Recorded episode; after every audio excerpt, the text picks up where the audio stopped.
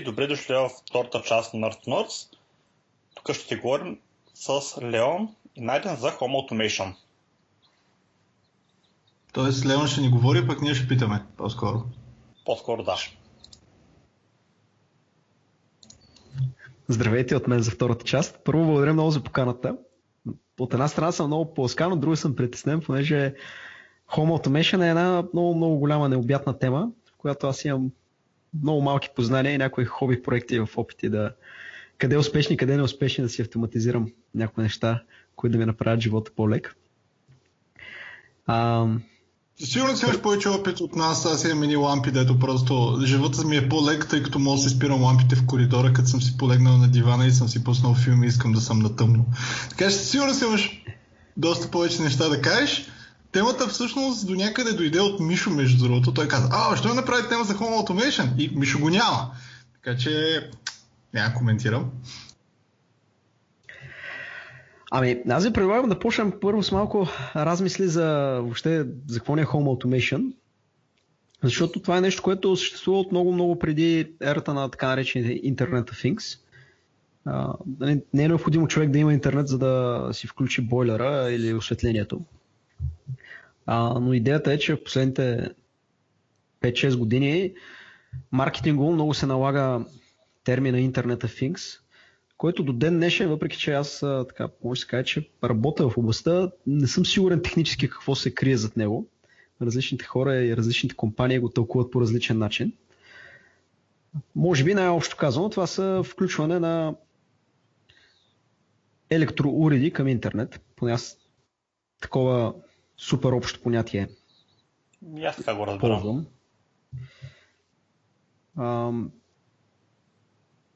имаше много големи очаквания към този, този сектор за Internet of Things, че това ще е следващото голямо нещо след а, смартфоните, че ще има супер много продажби, а, че ще се появят супер много устройства, че всички хора ще ги ползват. А, те минаха 5-6 години вече, откакто се появиха първите устройства на, на пазара, които отговарят на това описание Internet of Things не може да се каже, че са супер масови в момента, но с така с бавни темпове, малко по-бавно от очакваното или поне от прямо моите очаквания, Internet of Things започват да стават част от живота на, на хората. Или поне на по-технически технически напредналите хора. Нали, според мен най-голям прогрес се дължи на, на уреди, както са кружките, за които Найден спомена. Найден, твоите кружки са Philips, предполагам. Да, Philips Hue, които се водиха с... Съм взел всъщност три кружки с Hub, които си вървяха и с там едно дистанционно, което дори не съм пробвал. Но да, тези, които всъщност можеш да, освен да ги спираш пускаш, може да настройваш горе колко силно да светят и всъщност можеш да пипаш колко жълто, червено и бяло съответно да бъдат.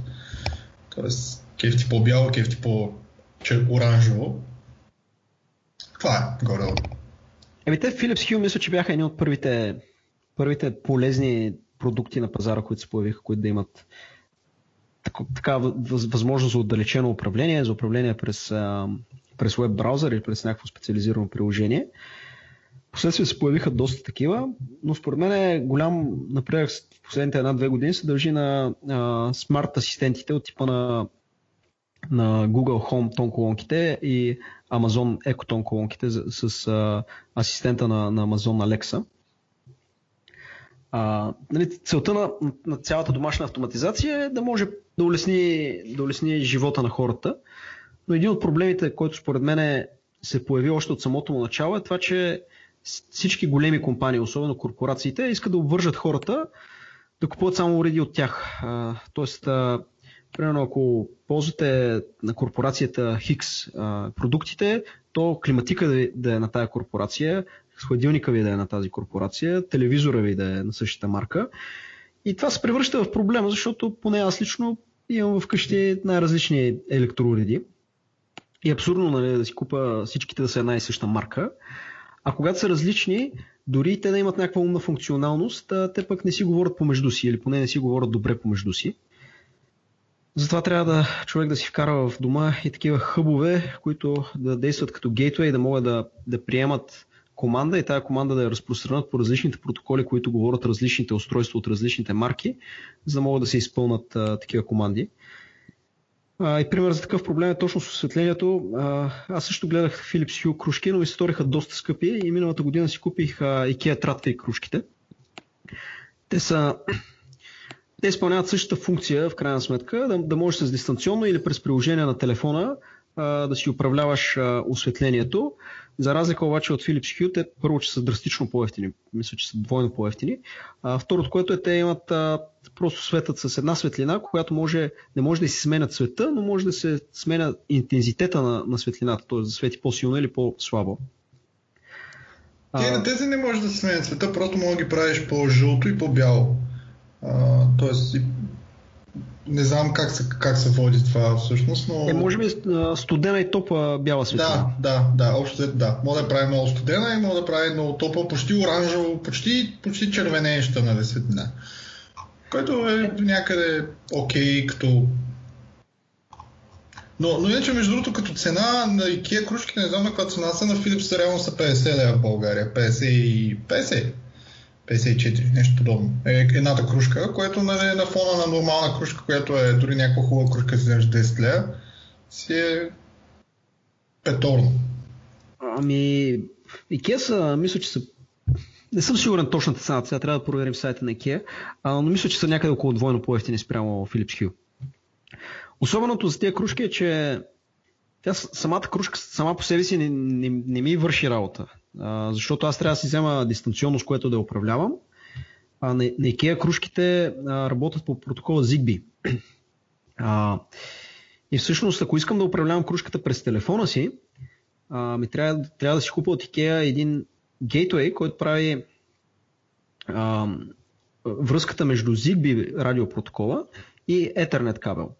За да, може да, ми, за да мога да си управлявам кружките през а, телефона ми, който е закачен към Wi-Fi мрежата, към която Wi-Fi мрежа вкъщи е закачен и тяхния а, gateway, който преобразува а, към преобразува ZigBee командите и ги изпраща след като направя нещо от телефона си.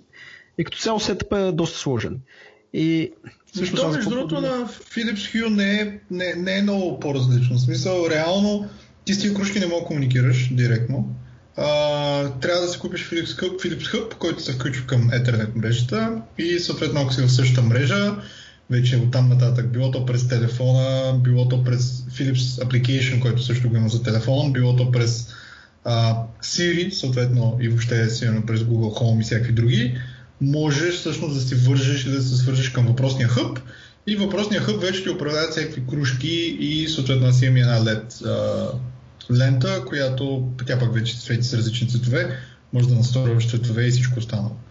А, но ти тръгна да разправяш как идеята е, че всъщност да можеш да си управляваш всичко някъде и че всъщност е малко трудно постижимо. Заради ами, различните протоколи на различните девайси и ти трябва някакъв хъб или телефон в случая, защото ти реално телефона до някъде ти е някакъв хъб.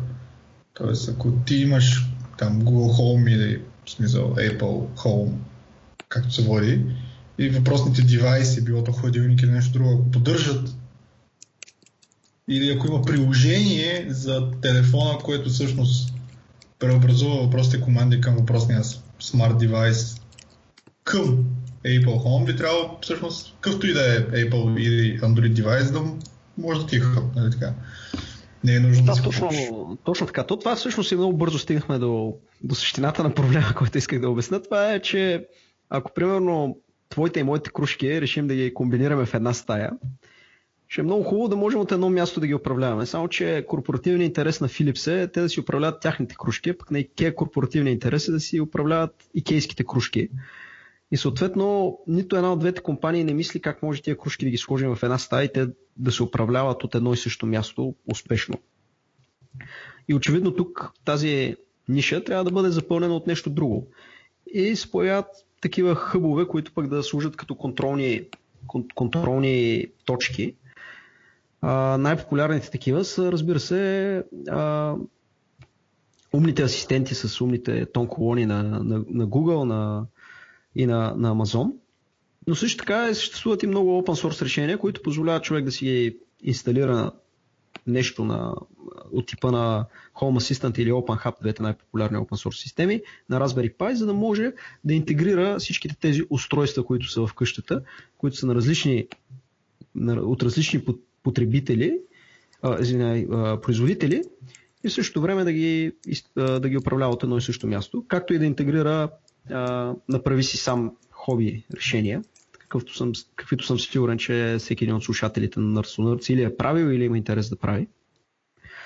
А, и точно това е голямата разлика, според мен, между личния интерес на, на нас като потребители и интереса на корпорациите, защото очевидно е, че много малко от нас ще си купат всички електроуреди в къщи от, една, от един и същи производител, за да можете перфектно да, да си говорят и да си комуникират помежду си.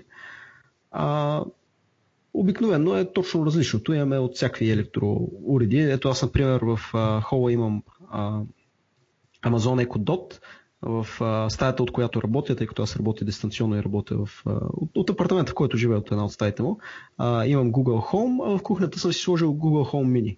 И на практика аз имам и двете системи в къщи. Те, едната покрива една част от задачите, а, които искам да, да правя, другата, друга част от задачите, просто защото на този етап технологиите не са достатъчно добре интегрирани с другите уреди, които аз си правя или които имам в къщи. Като, например, IKEA кружките, за които споменах. А, вие всъщност ползвате ли такива умни тонколони асистенти? Ми, аз не и се чуда да се взема Алекса в интерес на истината. А, и в момента имам даже проблем с въпросите кружки, които споменах. А, и въпросът е лед лента. През Philips Hue приложението си работят прекрасно, въпреки че са в една и съща мрежа, но през Siri и през на Apple Home постоянно се губи а, на практика connection.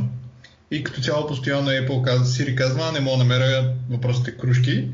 А, и единственият начин да ги добавиш отново е като цяло да ги сетъпнеш наново. Което обикновено означава, че работи един ден, след което Siri отново губи въпросите кружки.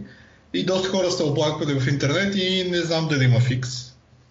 И като цяло се дразня и вероятно ще се взема някаква Alexa, защото толкова често, че всеки ден да, да ти се случва. Да, да, буквално всеки ден губи. Не, аз не мога да разбера от какво става, за да загуби въпросния connection, но, но го загубва. В смисъл, и повече в същото приложение, на същия телефон, през Philips, работи всичко, през Siri не.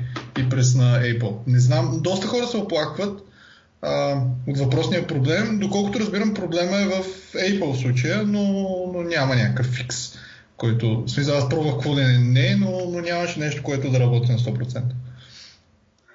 Това звучи много досадно. Аз подкарването ми на IKEA кружките също ми отне известно време. Хем аз не съм инженер, предполага се, че уж по-лесно ще се оправя, но може би нямам, нямам кой знае каква е съобразителност. А, подкарването на, на IKEA кружките също ми отне доста време, но веднъж след като ги подкарах се работят относително стабилно. При IKEA кружките проблемите чисто практически са, а, че на практика, за да мога да ползвам кружките, трябва към всяка една кружка или група от кружки да имам активирано дистанционно. И аз си купих три дистанционни, само че две от тях са едни такива димери, които се въртат. И, и на двата има проблем с батериите, супер бързо им падат батериите и са адски неудобни. Аз вече се отказах да сменям батерии на, на тия дистанционни, просто не ги ползвам. А, и ползвам ги само колкото ако се наложи нали, пак да си конфигурирам кружките и ги управлявам през а, Alexa или през а, а, приложение, което съм си инсталирал на телефона. И тук конкретните недостатъци нали, за това решение, което съм ползвал с осветлението на IKEA, въпреки че като цяло съм много доволен е готино и ми харесва и сигурно с бъдеще ще става все по-хубаво. А, но конкретните недостатъци са, че сетъпът е доста труден в началото. После управлението става през някакво мобилно приложение, което работи само в LAN и няма приложение, или поне аз не съм видял, а приложение за компютъра ми или нещо в веб браузър, което да отворя и просто да си управлявам кружките. Което да дойде от IKEA, разбира се, има, има други такива альтернативи, които са open source. А, и още едно нещо, което мен, нали, така като човек, който обича да си ръчка някакви неща, ме дразни, а, е, че ако реша да си направя някаква хардуерна модификация на, на тия кружки, няма как да ги направя. Те са и дистанционните, и кружките са така направени, че трябва да разруша пластмасовата обивка, да я срежа, за да мога да стигна до истинския хардуер, ако трябва нещо да модифицирам. Има един а, YouTube влогър, който го беше направил това нещо, но той буквално нали, сряза дистанционното на IKEA, за да стигне до хардуера. И това е нещо, което се вижда нали, при почти всички производители. Тези корпорации въобще не мислят за нърдовете, които искат не просто да си купят тяхното, тяхния продукт, ами да си играят с този продукт по, по технически напредничав начин, като го отварят и го модифицират. А, и трето нещо, което като проблем виждам в умното осветление е, а то, това май стана четвърто, а, е това, че примерно ако а, всъщност каква е структура, нали, а, ти като имаш а, кружките на Philips, както и аз имам на IKEA кружките, те са съставени най-грубо казано от две части. Едната е а, светодиода, нали, който свети и има някакъв микроконтролер, който с а, радиомодул, който а, приема командата и на базата на фърмуера, който е записан в микро, паметта на микроконтролера, взима някакво решение какво да направи, нали така? Да, да, точно така. Те даже се, се ядейтват отделно, в смисъл въпросния фирмуер, в смисъл аз даже един, едната кружка бях чупил без да искам, тъй като я спрях, докато вървеше апдейта. Просто трябваше чета някъде как да резетна въпросния контролер към, към Factory Settings, така че после да я апдейтна наново. Някаква пълна... Не си, е, не си е щупил в физически. Не, не съм е щупил, просто не работеше. Да, да, да. Просто не се пускаше. Не, да, беше Някаква степен си успял да я брикнеш. а... Да, не си, спирайте, не си спирайте тока от ключа, докато се апдейтват кружките. То в принцип моя опит с тия кружки е, че като се пусна веднъж, като ги е подкарал човек, не трябва да си цъка ключа за включване и изключване на лампата, защото това може да доведе до неприятности с конфигурацията на кружките. А, но, но мисълта е беше, че нали, като има такива две части, едната, която свети и другата, която върши умната част на нали, микроконтролера с бежичната комуникация. А, това, което е дразнещо е, че ако едно от тия две неща се щупи и спре да работи, ние просто трябва да вземем цялата кружка и да я хвърлим в кошето за покупка. Тя, не, подлежи на, не подлежи на подмяна, нали? не, не подлежи на рециклиране. Защото светещата част тя не, не струва колкото е цялата цена на, на кружката, нито микроконтролера покрива цялата тази цена, пък са доста наценени, наценени кружки. И това още е, е, това беше една от причините, всички цялата съвкупност от тия проблеми е да аз да почна да мисля някакви решения, как да си направя направи си сам а, домашно осветление. Нали, много бързо стигнах до извода, че всъщност това не е толкова проста работа и няма как да си направя нещо, което да си навивам на, на фасонката вкъщи. То е опасно, защото по-голямата част от осветлението работи директно на 220 волта. Но това, което ми хрумна като идея, беше да използвам LED ленти, понеже LED лентите имат същата функционалност, която и а, LED светодиодите в кружките. Разликата е разположението и типа на светодиодите. И затова съм си направил една open source hardware платка, която слагам върху Raspberry Pi и мога да управлявам цветовете на RGB LED лентата. И също така, за да мога да чисто а, чисто софтуерно да, да правя това управление, ми трябва някаква добре изглеждаща юзер интерфейс. Като юзер интерфейсите а, са една много неприятна част. Аз от доста време не съм правил графични интерфейси. Те са и трудоемки и отнемат си време. А, първоначално преди няколко години имах амбициозния план, че ще седна и ще си напиша а, някаква open source платформа, с която да си цъкам нали, устройствата вкъщи, но много бързо се отказах, защото се оказа, че има няколко платформи, които са супер добре направени, безплатни са open source и позволяват на хората да, да си ги инсталират на ефтини а, компютри от типа на Raspberry Pi или просто на някаква стара на някой стар десктоп, който непрекъснато работи. А, те са две такива, които според мен са, доколкото виждам, са най-популярни. Едната е Home Assistant, която аз започнах да, да ползвам, а другата е OpenHub. А, вие заиграли ли сте с тези двете? Познати ли са ви като, като им? Не, аз не съм, ги, не съм ги виждал, не съм отварял даже сайт или нищо не съм отварял. Не, аз, аз мисля, че на тебе най-най ще ти харесва повече OpenHub, защото е написан на Java. А, вече излезе и втора версия, то мисля, че по чапката на Eclipse Foundation се развива. Тък му случайно отворих него първи. Случайност. А, другият, който аз ползвам е Home Assistant, той пък е написан на Python 3. А, аз започнах съвсем скоро да го ползвам, преди може би 6 месеца, а, тъй като а, разни приятели видях, че го ползват, а, че нали, изглежда добре, лекичък е, не все пак написан на Python, не е Java. А, и той не, аз не мисля, че Python е по-лекичък, ама добре. Не, това в кръга на шегата го казвам. Вярвай, нека съм... вярваме. Изцяло в кръга на шегата го казвам. Не съм правил засичане между OpenHub и, а, и Home Assistant а, какво е натоварването върху един и същи хардвер, когато те върват. Това, между другото, не ми е хрумбало да го направя, но ето, че сега идва като идея. Може би, може би ще е готино да се сравни при абсолютно еднакви задачи, а, доколко натоварват а, процесора на, и ресурсите на съответната машина.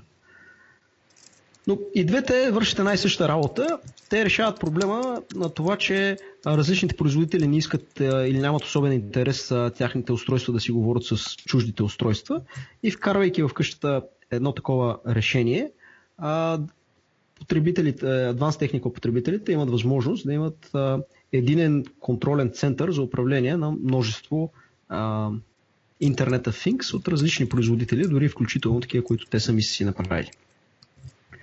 А, готиното на, на тези системи е, че имат интеграция и с, а, с хъбовете от, а, от типа на умните, а, умните спикъри като Amazon Echo Dot и а, Google Home. А, също аз малко се отклоних, бяхме подхванали темата за, за тези спикъри.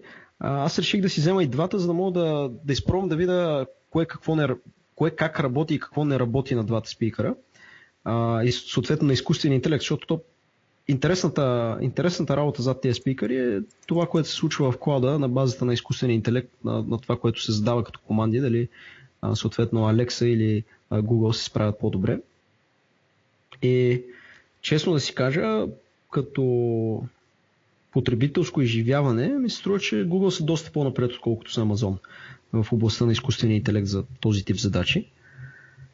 А, това, което е Особеното е, че има някои неща, които могат да работят само примерно с Alexa и други неща, които могат да работят само с uh, Google и това е досадното. Тоест на този етап uh, все още тече процес на интеграция и на, на двата типа смарт спикъри и изкуствени интелекти с повече устройства. Искате ли да направим едно бързо ревю как, и да, да направим някакво сравнение между Google Home и Alexa? Ми, да, според мен ще е полезно за повечето хора. Аз между другото, моите лампи, моите кружки ги пробвах с Alexa, само че така не знам дали няма загуби и тя connection на другия ден. Но, но, но супер много ме на кефи, че примерно можеш да направиш алармата да ти звънне или кога си, което е нормално, и после можеш да направиш да ти пуска да ти пуска а, осветлението плавно от тъмно към светло за определено време. Там за, за две минути и някакви такива неща, дето по принцип с application не мога да направиш. А, сигурно с OpenHub или някакъв друг може да си изкодиш каквото искаш нали, да работи по определен начин, но в Alexa примерно имаш такова. Тоест тя ти пусне... Сега гамата не може да сменя, но може да управлява това, което и твоите кружки, нали, светлината. И се едно изгрява слънце, се едно ушало. Отделно ти пусне някаква песен, след алармата и така нататък, така нататък. Но, но на практика аз Google, на Google Home не съм виждал дори в интерес на истината. Те и двете е малко трудно да се здобиеш с тях в България. Аз с моите си купих от OLX. А, всъщност, е, Home си го купих. Успях да си го купа от, а, от Emac, а, но другите неща си ги взех а, директно от OLX, защото това просто беше най-лесният вариант. А, добре, с кое да започнем? С Alexa или с Google Home? Няма значение. С Alexa, защото плазбачен ред. Да. Добре. Пък и Alexa е жена, трябва да даде предимство, в смисъл Google Home. В момента и двете говорят с, а, с женски глас. Ти, ти знаеш защо, между другото, GPS навигацията обикновено говори с женски глас? Не. По дефалт. Защото а, се оказва, че много често мъжете са свикнали и въобще хората са свикнали жената да дава къл за пътя и когато не е права, а, приемат по-окей това, че всъщност е бил женски глас. Тоест, когато а, ако, ако, ако женски глас ти казва завини наляво и примерно не е пътя наляво, т.е. ако сгреши, а, ти, си по, ти по-нормално го приемаш. И исторически така си е останало, че всъщност женския глас е по-окей за някакви такива устройства и навигация и така нататък, тъй като едва ли не хората, не само мъжете, но и жените са по подготвени на това женския глас да греши. Което е странно, но явно е факт. Тук отиваме в една малко сексистка дискусия, която по-добре Няма проблем. В Нърс Нърс мога да говорим всичко. Значи за момента и... Всякакви неща. Не, той е просто от, от, от, мисля, че между другото това беше полз на, дето го бях чел, беше полз на Том Том, ако не се лъжа, които нали, правят навигация от доста години. И всъщност те имат всякакви гласове, но, но беше защо обикновено, а, това беше още, мисля, че когато четах въпросния пост, още нямаше Siri в интерес на истината, но въпросът беше защо всъщност за GPS навигацията специално гласа е женски. А, въпреки, че ти можеш да го смениш. Нали? И всъщност защо повече хора предпочитат женски глас, дори и жените, нали? за навигация специално. Ами може би същите съображения и тук, защото и, и двете тон колонки си говорят с женски глас в момента. Някъде бях чел, че планират поддръж, поддръжка на мъжки глас, но в момента си е и, и, и двете са с женски тембър. Значи Алекса като име е идва от библиотеката в Александрия. А, и всъщност Алекса е името на изкуствения интелект. А самите тон колони са Amazon Echo като има нали, най-първата тон колонка Amazon Echo е пусната, съм си записал, ноември месец 2014 година. Значи той 3 години, преди 3 години и половина почти.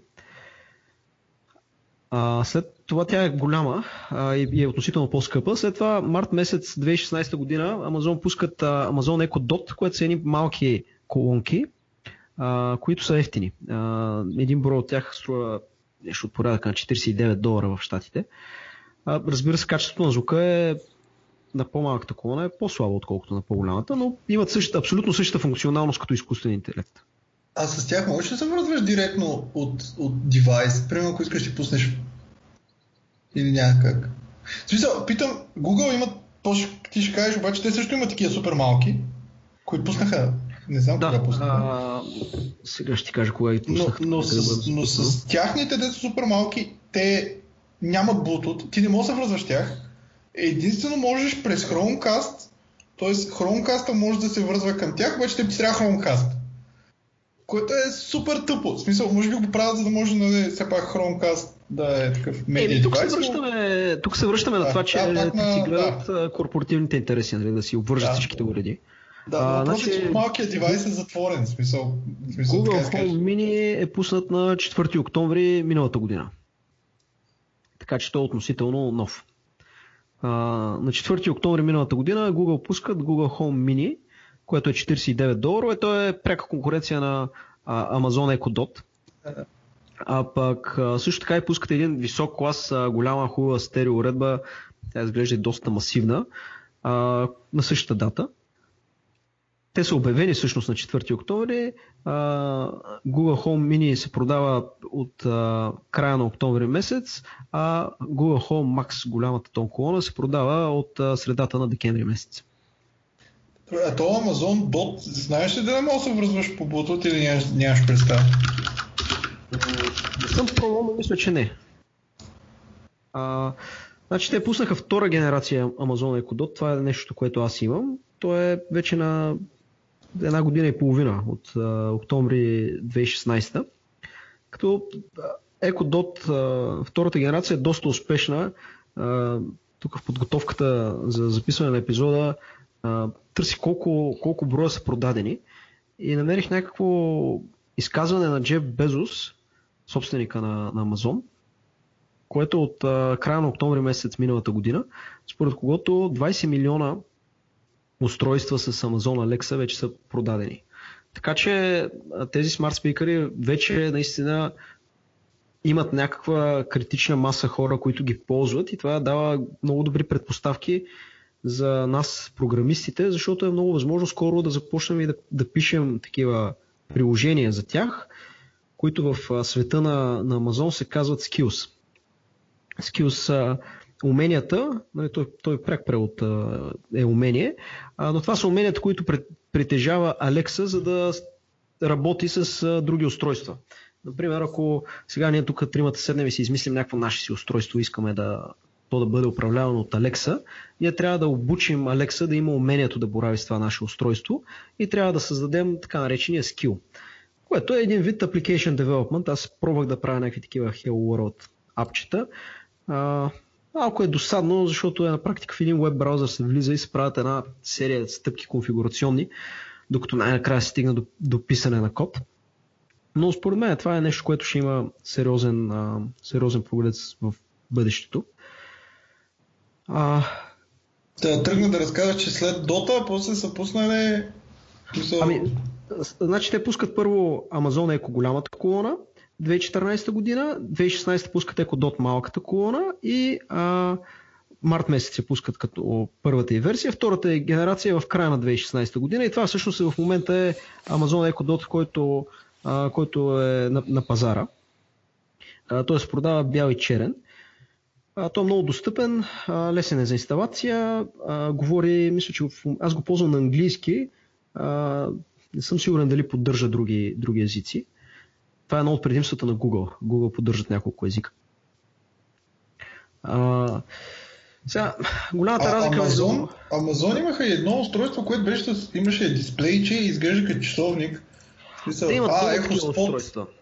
Те имат много устройства, които са с Alexa. То не, не са само тези спикъри. Тези да, спикъри да, да. са най-популярните. А, това, което цитирах нали, от Джеф Безос, че са продадени 20 милиона, броя това са на всякакви такива устройства с Alexa. Не, не са само спикърите.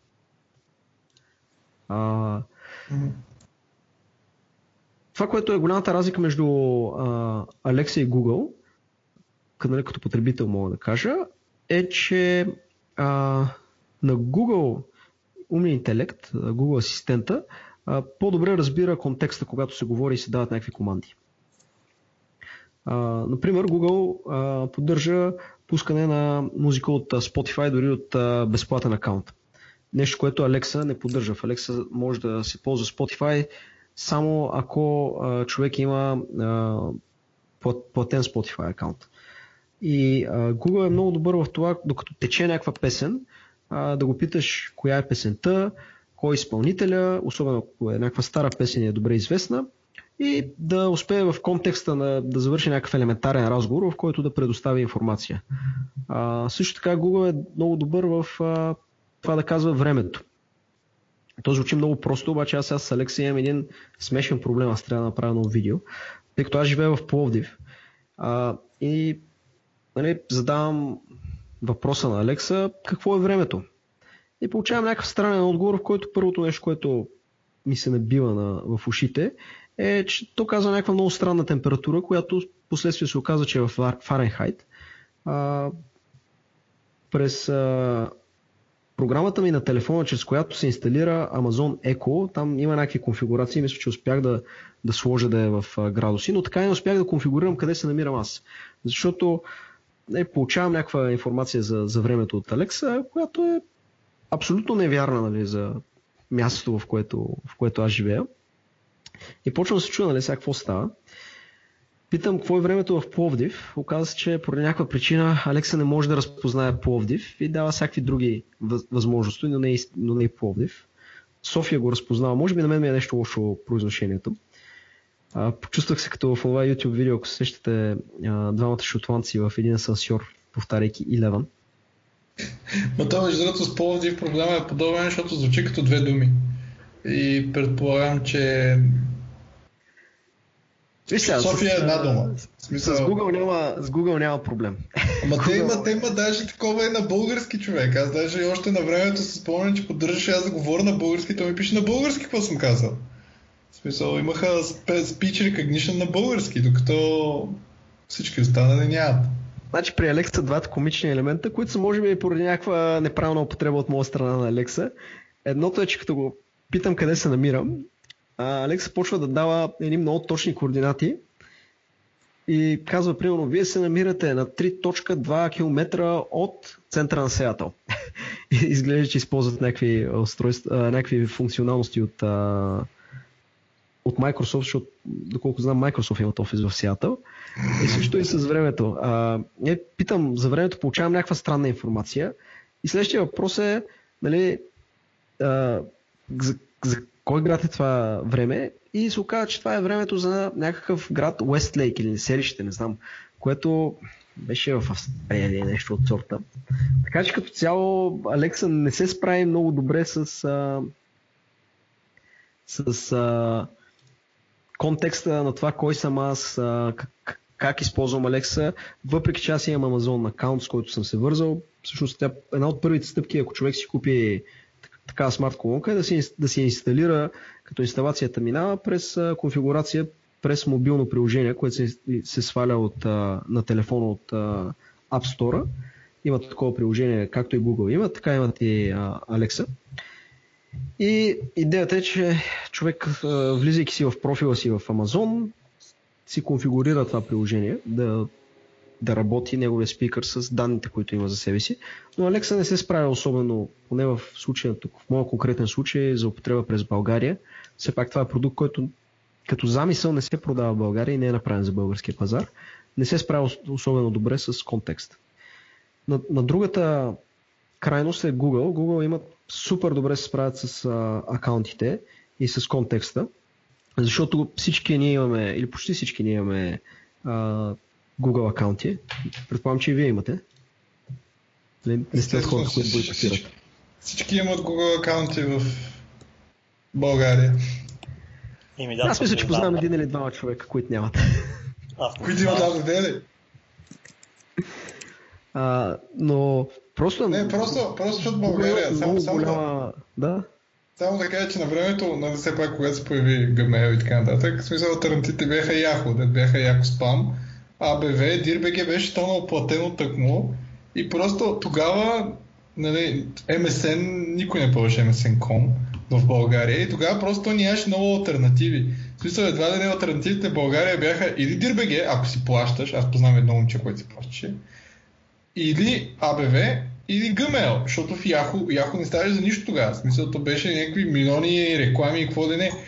И съответно имаше разни други такива b2.net и подобни на нали, хипстари.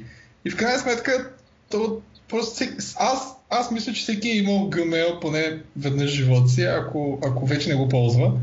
А, нали, има някои хора да имат по 5. Да. да.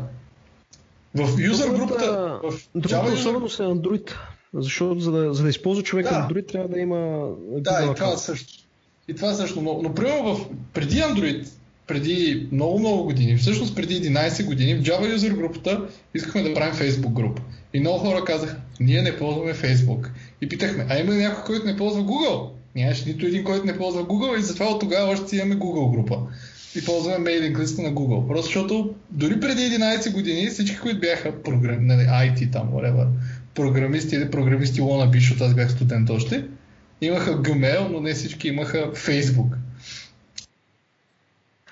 Ами, готиното нещо е да се прехвърлим нали, към Google Home спикърите. Готиното нещо при тях е, че сега то дали е готино, дали не е готино, зависи от гледната точка. Според мен аз съм окей с това. Uh, Google събират страшно много от нашите лични данни а, които са вързани с нашия профил. И в момента, в който аз си сетъп на а, Google Home спикърите, вече а, Google Home спикъра знае кой съм аз, а, къде се намирам, когато го питам какво е времето, ми дава акуратно времето в а, мястото, в което аз се намирам. А, и въобще използвам много информация, която вече е събрана, включително и Google календара ми. Това е нещо, което аз а, много използвам, защото а, аз съм доста мразелив човек и ме мързи а, да си отварям а, Google календара на, на браузъра и да си създавам събития. Много по-лесно това става с а, две изречения, казани към а, умната тон колонка, за да може Google да се погрижи това да бъде записано в календара и съответно се синхронизира, тъй като аз ползвам като ползвам Google календара и Google Home Speaker перфектно е синхронизиран с него. Сега за Google Home те са три устройства. Първото устройство е така нареченото Google Home, чисто Google Home. То е анонсирано май месец 2016 година и е пуснато първо в Штатите в края на 2016 година и след това 2017 година започва да го пускат глобално, включително и в, в България може да бъде закупено. А, след това октомври месец, ние това вече го споменахме, се появява Google Home Mini, като това е една много малка тон колонка, директно а, конкурентно способна като цена и като размери а, на а, Amazon Echo Dot. А, те са на, на практика на една и съща цена, с горе-долу едни и същи габарити, малка тон колонка, която прави много по-достъпна технологията. И съответно голямата Google Home Max тон която е обявена октомври месец, пусната е сега от средата на декември миналата година, се разпространява. Другото предимство на Google е, че е наличен на няколко езика. Сега, това за нас в България всъщност не е чак такова предимство, защото разбира се българския не е сред тях. Те са четири езика. Японски, немски, френски и разбира се английски в вариациите му там за, за Америка, за Великобритания, Канада и Австралия. А, особеното и при, и при Google Home и при а, Alexa е, че те работят с определен набор от а, компоненти, които вече са интегрирани. Ако при Alexa това се нарича Skills, то в Google Home това са така наречените Actions. Като тези actions са създадени а, от. А, мо, нали, като програмисти ние можем да си създаваме наши actions, ако искаме да интегрираме някакви нови устройства или някакви нови услуги в а, Google, а, умните асистенти. А, Google преди известно време са купили една компания, която се, първо е възникнала като стартъп, която се, а, се е казвала Speak, Speak to It. След това се преименува на API AI и а, наскоро е за наскоро, октомври месец миналата година, е сменено отново името и в момента се казва Dialogflow. И всъщност Dialogflow е начина по който се правят приложения за умния интелект на умния асистент на, на, на Google. А, ползвали ли сте, пробвали ли сте да правите такива приложения? Не. Аз пробвах. Да, аз Направих някакъв Hello World. А, то, това е някакъв нов свят, нали? Сега първо ще се, ще се развива. Като цяло пак беше както и при, при правенето на Hello World за, за Alexa, пак беше една камара цъка, цъкане с мишката и четене на документация. На всичкото отгоре, а, аз това не го правих съвсем скоро, а, но на, на моменти беше а, Документацията беше неточна. Смисъл, документацията е малко по-стара от това, което се вижда в тяхния интерфейс за правене на приложение. Това е малко досадно, защото пише натиснете или кой си бутон, пък този бутон не е там, където документацията казва. А, като нали, концепцията на тези DAO, той има два начина първо да, да, се, правят, да се правят приложения за Google Асистента. Един е с DAO другия е да се използват някакви шаблони за по-проста по-проста функционалност, те предоставят няколко шаблона, от които човек може да се избере и да направи нещо. А самия какво идеята е, че а, програмиста вкарва въпроси, вкарва отговори. Готиното е, че а, Google вкарват много усилия да мислят за контекста и, дават възможност а, е, един и същи тип информация като отговор, като съдържание на отговор, да бъде кодирана по, по различни въпроси, по, с различни въпроси, защото в крайна сметка човешкият език е многообразен и може по много различни начини човек да попита е, и да стигне до една и съща информация. И тук се личи как в Dialogflow Google има това предвид и дават възможност на програмиста да, да въведе такава функционалност, че да заде няколко, по няколко различни начина въпроса, за да достигне до един и същи крайен отговор или действие. От гледна точка на това, че по-голямата част от аудиторията слушат на Нърд са хора от IT сектора, които се занимават с програмиране, а, мисля, че ще е интересно да кажа, че тук има две неща, които, а, които са потенциален пазар а, и потенциален интерес за бъдещето. Едното е правене точно на такива а, тип а, приложения от а, Actions за, за Google с а, Dialogflow а, или а, Skills за Amazon Alexa. А другото е, а, че на, на пазара се появиха на последните месеци и много хардуерни платформи, а, които са с вградена функционалност за това да може а, да се разработва софтуер за направата на други Smart Speakers. Тоест, тук не говорим за интеграция на някакво устройство, което да се командва от, от Amazon Echo Dot или от Google Home или Home Mini, а тук говорим да се направи а, друг, друг умен говорител, който да използва изкуствения интелект, предоставен от Google или от, от Amazon и така трети страни на хардуерни производители да могат да пускат на пазара тяхните си устройства с градената функционалност, нали, с микрофони и с спикър. А, има такъв, а, на, на пазара има такива девелопер китове от iMlogic, а, Espressif пуснаха с ESP32 а, такъв кит.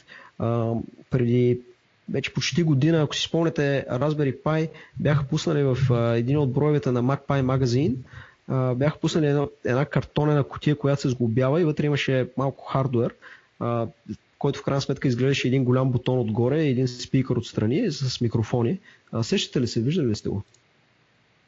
Ме, аз не съм го виждал, но то имаше доста между другото такива с разни кутии, които таковаха и просто явно съм го пропуснал между всички останали. Но то е било някакъв такъв девайс, искаш да кажеш. В смисъл едва да, да не. то е, то е DevKit. Те просто а, искат да дадат в ръцете на, на разработчиците ефтин хардвер, с който разработчиците да може да буквално да, да търсят, да иновират, нали, да, да пробват различни идеи по много ефтино. Като има указания как да бъде интегрирано, как да бъдат интегрирани изкуственият интелект на Google и на, на Amazon да бъде интегриран в такива устройства. И очевидно, нали, при наличието на толкова много на пазара в момента девелоперки, хардуерни китове за правенето на това, очевидно идеята е, че в близко бъдеще можем да очакваме вграждането а, на, на Google асистента и на Amazon Alexa в много устройства от нашия бит. Например, в а, телевизор, в кафе-машина, в а, аудиоуредба, защото има много производители, които са, имат супер добри познания в това да изкарат добър звук, но нямат абсолютно никакви познания в областта на изкуствения интелект и а, домашната автоматизация. А, това го казвам просто като идея какво може да очакваме на пазара да се появи в а, недалечно бъдеще. И мен ме отказа от това да си купувам Алекса. Защото не мога да позная къде си ти говори в Фаренхайт. Край. Ами, това с Фаренхайт през приложението се оправя. Нали? Това мисля, че успях да го оправя, но да, като цяло Алексата лично аз се ползвам за доста по-малко неща, отколкото, а, отколкото Google асистентите. Сега честно да ти кажа, ефтини са и Amazon Echo Dot и Google Home Mini са много ефтини и много достъпни. И аз не случайно си купих и, и двете. А, пък за това, кое повече ми харесва, може да говори избора ми на това, че си купих голяма тонкона от Google. В смисъл имам Google Home. А, големия Amazon Echo все още не съм си го купил и честно казвам не смятам да си го купа. Като, чисто като функционално смятам, че а, Google са една крачка напред.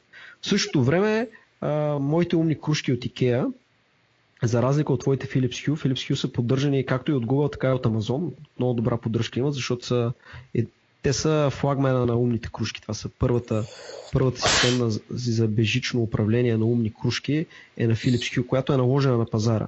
Може би имало преди това от други производители, но е наложена на пазара и двете я поддържат много добре. Докато с моята система тук на IKEA имах пак ядове и всъщност в момента само Alexa може да ми включва и да ми изключва кружките. Google все още не се справя с тази задача. Но това всъщност не е проблем на Google, това е по-скоро проблем на IKEA, защото IKEA трябва да разработят Google Action, с който да, го, да, да става това управление. Те са разработили на този етап а, такъв скил за Amazon Alexa, но все още не са го направили за Google и се очаква близко бъдеще да го направят. Сега аз не се сещам какво друго да ви кажа за тия а, умни високоговорители. Ако се сещате, имате някакви въпроси, казвайте.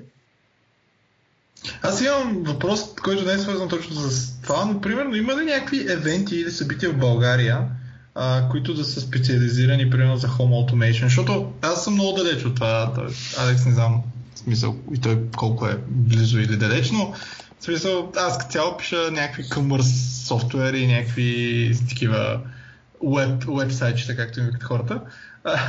Но, но примерно има доста, да кажем, нали, ето ви, за IoT има специализирани доста евенти. За, само че за IoT по-скоро масовото IoT, което в смисъл не, не е Home Automation, ами по-скоро а, милиони датчици, на които ти събираш данните в някакви Hadoop и така нататък. За e-commerce също има доста. Има, има конференции, има, ето, примерно, има за open source и за general има. Примерно за, за home automation има ли изобщо нещо в Европа и в България, което да е дори може да не е dev конференция, ми говорим за, примерно за някакъв дори sales event да е. В смисъл просто да видиш а, специализирано за, за home automation, какви неща има. А, деца вика плъския панер с, за home automation, така да го кажем. Дори и това. Или по принцип няма. В смисъл не са толкова много, че, че да има. В смисъл едва да не е. Ами не ми е известно да има чак толкова специализирано само за Home Automation, а, но много често по събития от типа на IoT а, събиранията, той има доста такива в България, включително и на български, или конференции от типа на OpenFest, могат да се чуят определени теми, свързани с а, домашната автоматизация. От гледна точка на софтуер, домашната автоматизация а, използва що годе конвенционални технологии, които се използват в различни индустрии. А, така, например, нещата, които аз правя, аз съм фен на един протокол MQTT, който е много подходящ за комуникация между сензорни устройства. И то е протокол, който се използва в индустрията основно, но е напълно приложим, много удобен за, за Home Automation и в момента е един от най-масово използваните протоколи за такива направи си сам решения от най-различни разработчици по целия свят, които искат да си оптимизират нещо малко вкъщи. Не знам дали има място чак за толкова специализирано събитие само за Home Automation, а, но може би в бъдеще ще се появят и такъв род събитие. Добре, Алекс, теб, не те загубихме. Не бе, не бе, слушам. слушам при теб, е, при теб е доста, доста рано, викам да не. Дайде аз да заспа, тук при нас е късно, ама ти при теб те, те първо почва деня, изгрява слънцето, лампите.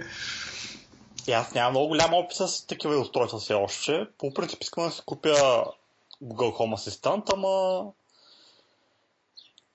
Знам, че братовчет ми преди години си беше направил а, една схема вкъщи, така че като си така че да може ремонт да си включва печката преди да се прибере вкъщи, така че като се прибере да му бъде вече на къщата. Обаче, да съжалявам, това са получи един пожар и вече това нещо спря да го прави. Ама иначе... Да, звучи като... Иначе звучи като нещо, да? което е нормално да се очаква да се случи. Поне, поне на мен така ми звучи за печката. Не знам. Абе с такива неща ще не бива, защото печка и пожар, нали, това са печка, бойлер, такива сериозни консуматори. А, тяхното дистанционно управление трябва да се подхожда с така, добре премерен риск, защото крият опасности. В смисъл, примерно RGB LED лентите, за които споменахме преди малко, те работят на повечето са или на 12 волта или на 24 волта. Има някои други, дори които са и на 5 волта. А, и там риска е много малък, защото дори някой да хакне домашната автоматизация и да светне лампите, това не е, не е нещо фатално. Нали? В смисъл много е неприятно, факт е, много е неприятно, но все пак не е толкова фатално. Докато ако някой хакне домашната автоматизация и по някакъв начин чрез управление на не, нали, злонамерено управление на реле, към което е а, включена печка, успее да предизвика пожар, това може да нанесе много сериозни щети. Така че домашната автоматизация преди всичко е един така добре премерен риск и всеки човек трябва да си направи преценката за себе си, кое си заслужава да автоматизира и в тази автоматизация колко усилия трябва да бъдат а, вкарани и в сигурността. Като говоря за сигурност, както на а, сигурност срещу аварии при експлуатацията на домашната автоматизация, така и вкарване на усилия за постигане на добра сигурност и защита от хакерски атаки, защото колкото по-сложна е една система на домашната автоматизация, става много по-сложна, когато се намеси така наречените Internet of Things. Колкото по-сложна е една система, толкова повече се увеличава риска нещо в нея да не работи и да не е както трябва. Аз лично си автоматизирам неща, които са с много нисък риск. Дори някой да, да ги хакне или нещо да дефектира, няма да има абсолютно никакви щети. И нали, за себе си, тъй като аз съм софтуерен инженер, макар че се занимаваме с, с тук като хоби с проектиране на различни платчици за домашна автоматизация, най-вече адон платки за Raspberry Pi, а, гледам да са такива, които са а, нисковолтови, където нещата са по, по-лесни и, и много не, не крият особени рискове.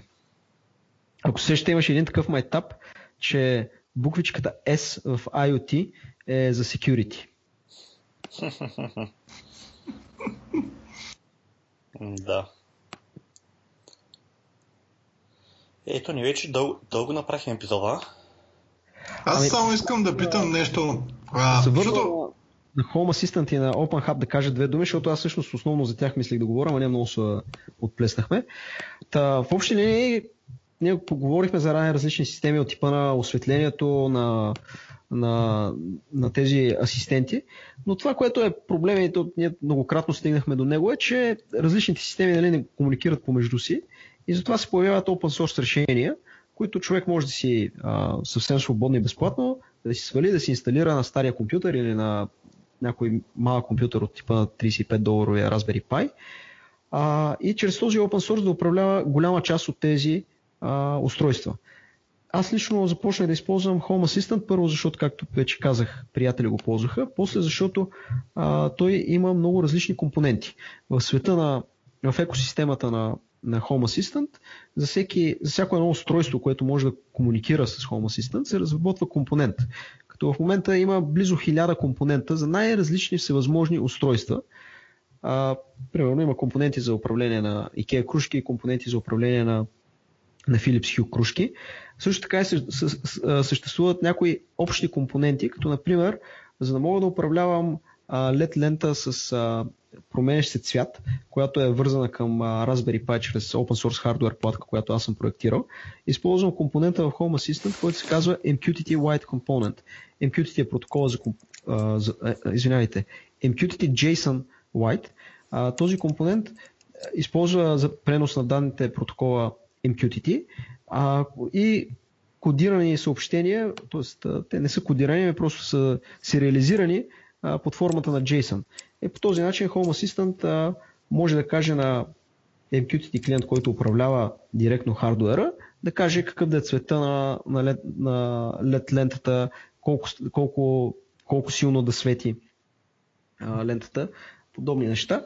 И това е много готино в Home Assistant, това много ме привлича, че има супер голямо комьюнити, насъбрала е критичната маса от а, потребители. Проектът е вече на около 5 години. Той е започнат като, а, като хоби проект и все още е такъв. Source кода му е в GitHub, има над 800 контрибютори, които, сега разбира се, основните контрибютори са много по-малко количество, но над 800 човека са бъкфиксвали нещо, правили са някакви фичери. Тоест а, има критичната маса не само от потребители, но и от програмисти, за да може да се създават нови и нови компоненти и много лесно да се интегрират в него а, устройства. И едно от готените неща при интеграцията на, на Alexa с, а, с, Home, с Home Assistant е това, че Alexa по принцип има оградена функционалност а, за управление на, на кружките на Philips Hue, каквито има найден. А, и това оставя една задна вратичка, която а, екипа на разработчиците на Home Assistant, не съм сигурен кой от тях, то може да се провери, е, е създава един компонент, който се казва Emulated Hue Bridge. А, това е мост, който емулира, все едно човек има Philips Hue а, кружки в къщи, дори и да ги няма, както е в моя случай. И чрез това се дава възможност всички компоненти, които са вече интегрирани в а, Home Assistant, да бъдат включвани и изключвани чрез Alexa. Много е готино, нали, свежда се до два-три реда конфигурационни в uh, Configuration YAML файла на, на Home Assistant, след което потребителите на Alexa могат да си управляват uh, всякакви направи си сам джаджи, които подлежат просто на включване и изключване. За съжаление, тъй като това е само емулирано uh, Philips, Philips Hue управление, не се поддържат uh, някакви по-сложни функционалности, само може човека да каже Alexa turn on ери какво си, в зависимост от името на устройството, конфигурирано в Home Assistant, или Turn Off. Uh, няма, няма друга функционалност, но въпреки това това е супер лесно, защото не се налага човек да прави uh, Alexa Skill да прави някакви сложни манипулации, достатъчно е просто да вкара това като конфигурация и да, да, да използва на готово контрол върху всичко, което вече е вкарал в Home Assistant като компоненти. Аз имам въпрос, Home другото. Да? Възможно ли е, чрез за, за вкъща дали може, може да го направя, ако свържа всички неща към, да кажем, Google Home Assistant, да имам някакъв Google Home Assistant във всяка една стая да по един, те да работят по някакъв начин заедно, така че то да разбира в коя стая съм и съответно да мога да го направя като преминавам от една стая в другата стая, да изключва в едната стая нещата, в другата стая да ги включва някои неща. Да, това е възможно само сега да уточнят. Софтуер, open source софтуера се казва Home Assistant. Да. Това е наименованието му. То е альтернатива на OpenHub. Припокриват се като сфера на действие. А пък той може да се интегрира с, с Alexa и с Google Assistant. И всъщност чрез гласови команди ти да управляваш това, което може да управлява съответно Home Assistant. Колкото до разпознаването на стаите, да, има такива възможности. А, има и много интересни тестове, които съм виждал в, а, в а, YouTube. Аз лично не съм ги правил, но а, това е, че когато в стаята има няколко а, Google Home спикъра, когато човек говори как а, различен спикър се активира, в зависимост от това къде се намира човека, до кой е по-близко звука, кой, а, кой микрофон е по-силен, за да, не, за не стане някаква какафония, да не отговорят и двата едновременно. Друга много готина функционалност, която май забравих да спомена на Google Smart спикърите, е, че вкъщи ти не само, че а, може да му говориш, той да ти отговаря с твоята персонализирана информация, но ако сте няколко човека в апартамента, може да си вкарате различни а, профили и да обучите а, Google асистента да разпознава гласа ви. Така че, примерно, ако едно семейство с мъж, жена и дете, и тримата, когато говорят, в зависимост от това кой говори, Google да разпознава говорещия, да го асоциира с неговия Google профил и да изпълнява, раз, да, да дава различна информация в зависимост от това кой говори. Защото, нали, примерно, ако питам Хей hey Google, а, какво има в календара, а, очевидно, нали, моят календар забравих да си, забравих да си изключа а, асистента и се активира. А, та, идеята ми е, очевидно, ако го питам на английски, ще знае какво да ми отговори. И моят календар е различен от календара на друг човек, който дойде в къщи или с когото живее. И това е една много яка функционалност, която Google а, предоставят заедно с тяхните си Home асистенти. А между другото, това, което говорихме за HomePod в първата част, нали, Apple-ското най-големия минус е, че в момента е single user. С други думи, ако, ако примерно се го вързал с твоя телефон и някой пита, а, прочети ми последния, последния, последния SMS, те ще прочете последния SMS телефон, което е супер балунно, както и да е. аз имам, искам да питам нещо, между другото, за, защото ти обясни за, за то а, Home Assistant и така нататък, но това е всъщност ако, ако наистина ти си някой, както в смисъл, който иска да експериментира и да си прави някакви неща до някъде. А, а примерно има ли някакви, защото аз съм чувал за има едно SmartThings на, на, на Samsung, което е по за крайни потребители. В смисъл те продават примерно а, аз не знам всъщност дали има за България, но примерно тук видях на сайта им, че за щатите има, примерно има такива смарт контакти, има motion детектори, дим детектори и всякакви такива неща а, имат тяхен хъб, едва ли не, и като цяло ти всъщност можеш да си вземеш, те не са, не са някакви платки или някакви такива чипчета или whatever, или сензорчета, ми те си направени като девайсче, в смисъл горе-долу, разхвърляш си където искаш а, и, и като цяло мога да ги оправдаш през тяхния хъб, който си е някакъв на Samsung, който те казват, че поддържа над 100 различни сега не знам дали над 100 различни девайса или над 100 девайса, но примерно поддържа не е като на Philips, деца вика LED ленти, кружки и не знам дали друг поддържа хъба, ми поддържа доста неща, които са примерно има за, за water pressure, мога да гледаш, мога да гледаш за... А, има такива сензори, които са някакви за, за няколко неща, а, small alarm, не знам да казах, мога, да някакъв water leak и така нататък, така нататък. А, не знам дали всъщност си ги си запознат с тях. Те са някакси по а, в смисъл, аз исках да питам какво ти е мнението, де, но, но те са някакви по-за Защото аз примерно не съм инженер, ето ти сам казал да е за появник, аз примерно появник никога не съм фащал през живота си. А, и, и те са по... Взимаш си някакви неща, включваш си ги се вика по контактите и, и си правиш печката смарт без да е смарт. Така с печката няма да стане, защото общото има и бутони, които трябва да завъртиш. С телевизора също, за съжаление, няма да стане, защото обикновено това, че си пуснал то в контакта се тая. А, но, но примерно аз, аз съм си мислил, какво би искал да ти бъде смарт у вас. Освен светлината, нали, ти, ти сам каза за печки е малко опасно, вече освен кружки, всякакви светлини, да стане светло тъмно, а, освен някаква музика от време на време да пуснеш, аз първото нещо, бих сетил е телевизора. Нали, телевизора да мога да, да спирам и пускам. И следващото нещо е всякакви смарт неща, да имам аларми, т.е. като сензори, които дори да, не, дори да не е някакво супер сложно, дори да не съм програмирал, се вика какво да се случи, но поне някакви такива сензори, които да било то да ме инвестират или да правят нещо просто, примерно включено, изключено, зависимост от това, какво е показал сензора. Нали? Тоест не, не е някакви сложни неща, ми примерно motion сензор да ти пуска лампите на, на по, по, по-светло или а, Гледа ли си ги по принцип тях? Или да, въобще да. нещо подобно? Има ли нещо подобно от някакъв друг производител голям, такъв като съм О, да, да. А, има много такива, много такива решения.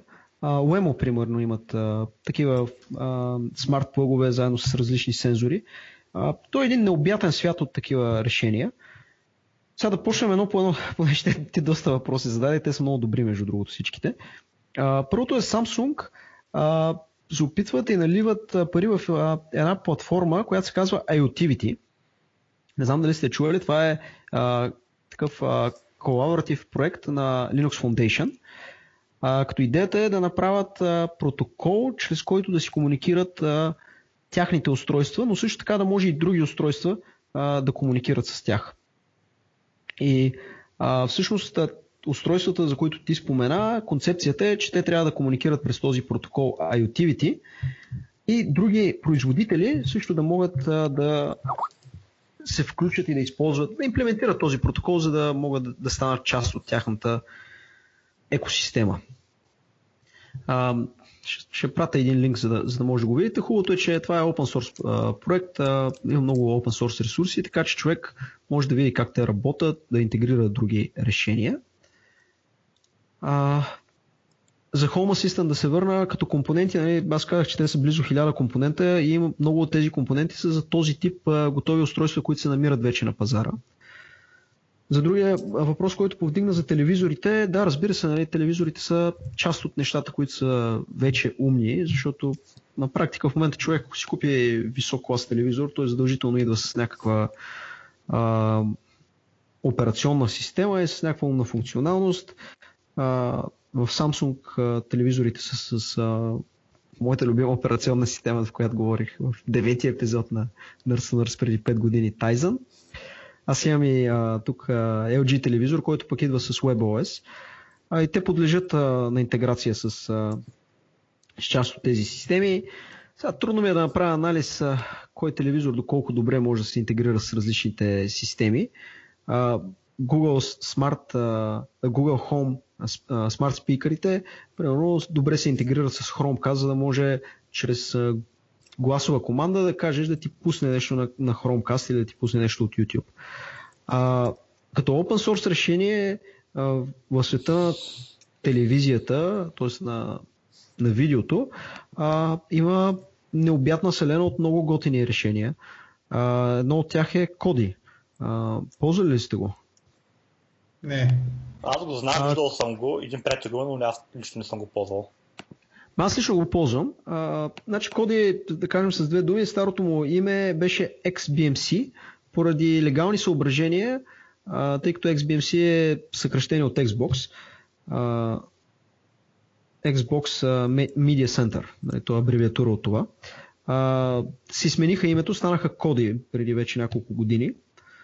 Така че ако някой знае XBMC какво е, коди е същото. Това е софтуер, който най-общо казано помага за организацията на, на видеофайловете и пускането им на, на телевизори. На моят телевизор, а, който е смарт телевизор, обаче отдолу съм си сложил е, един HDMI изход ми е свързан към Raspberry Pi, който държа под, под телевизора.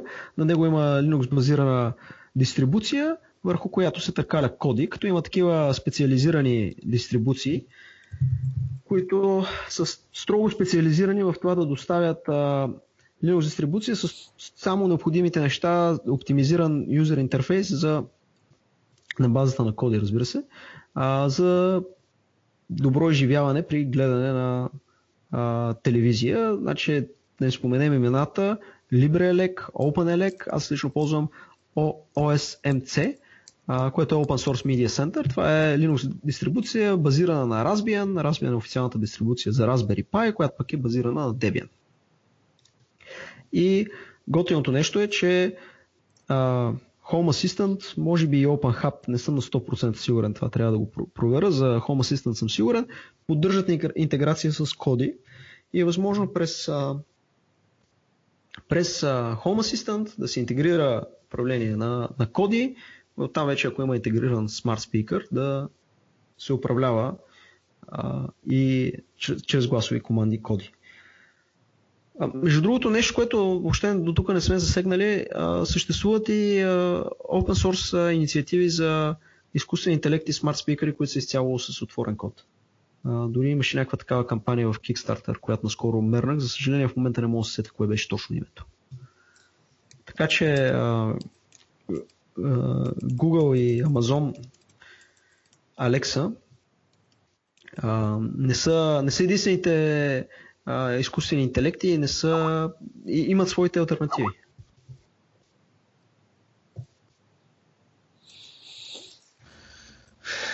Да, ето Apple-ския девайс го доказва. нищо, че ще чете смс-ите на някой друг. Ами аз често казвам, даже се очудвам, че Apple не пуснаха Smart Speaker доста по-рано.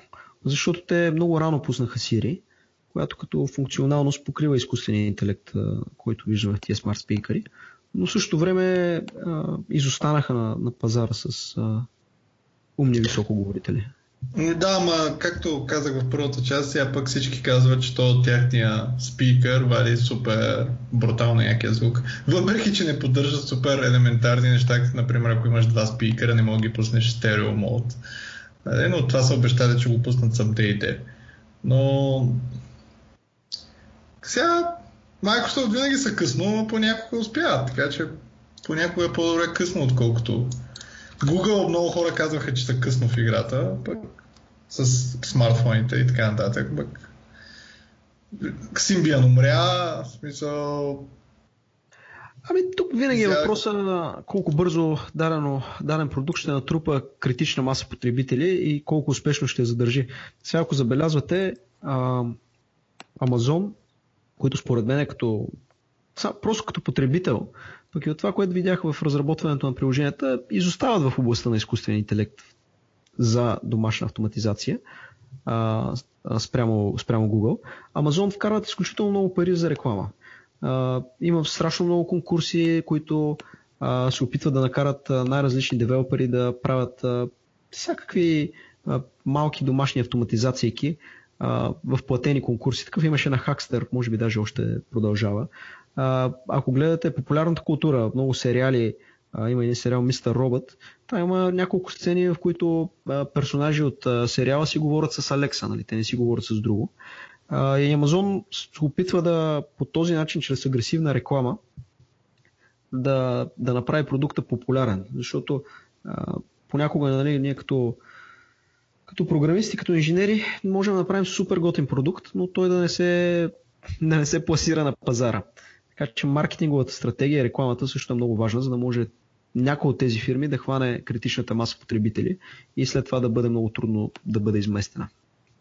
На този етап, очевидно, нали, Google и Amazon са, са водещите, но това не означава, че след 5 години или след една година няма да е различно, различно ситуацията. Зависи какво ще направят другите.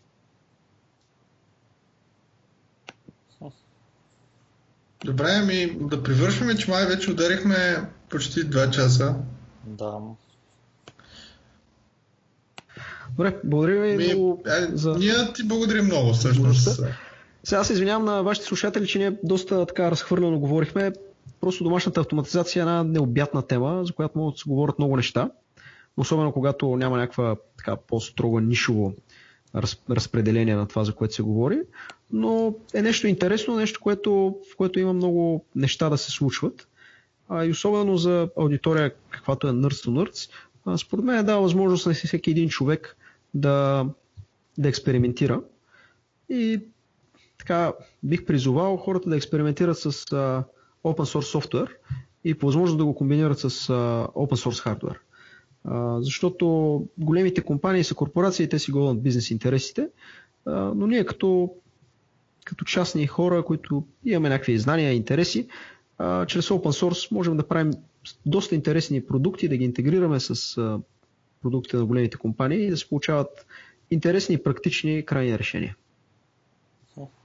Супер, ами да, както сам каза, тъй като доста неща говорихме, обикновено в Facebook групата няма много въпроси, но на сайта ти вероятно помниш от преди 5 години, че има съответно коментари и доста хора след определен, определен епизод питат или дискутират някакви неща или горе-долу задават някакви въпроси. Така че ако имаш а, време, хвърля там един поглед другата седмица или като се събере някаква маса с въпроси, а, не е нужна регистрация, на практика само пишеш някакъв мейл адрес, мога пишеш така се каже, каквото пожелаеш а, и се надявам да има наистина интерес и да е полезно за, за хората, тъй като е малко специфична тематика и за много хора може би не се вижда супер не, аз тук ще правя сайтчетата, както да, но, но, но всъщност идват.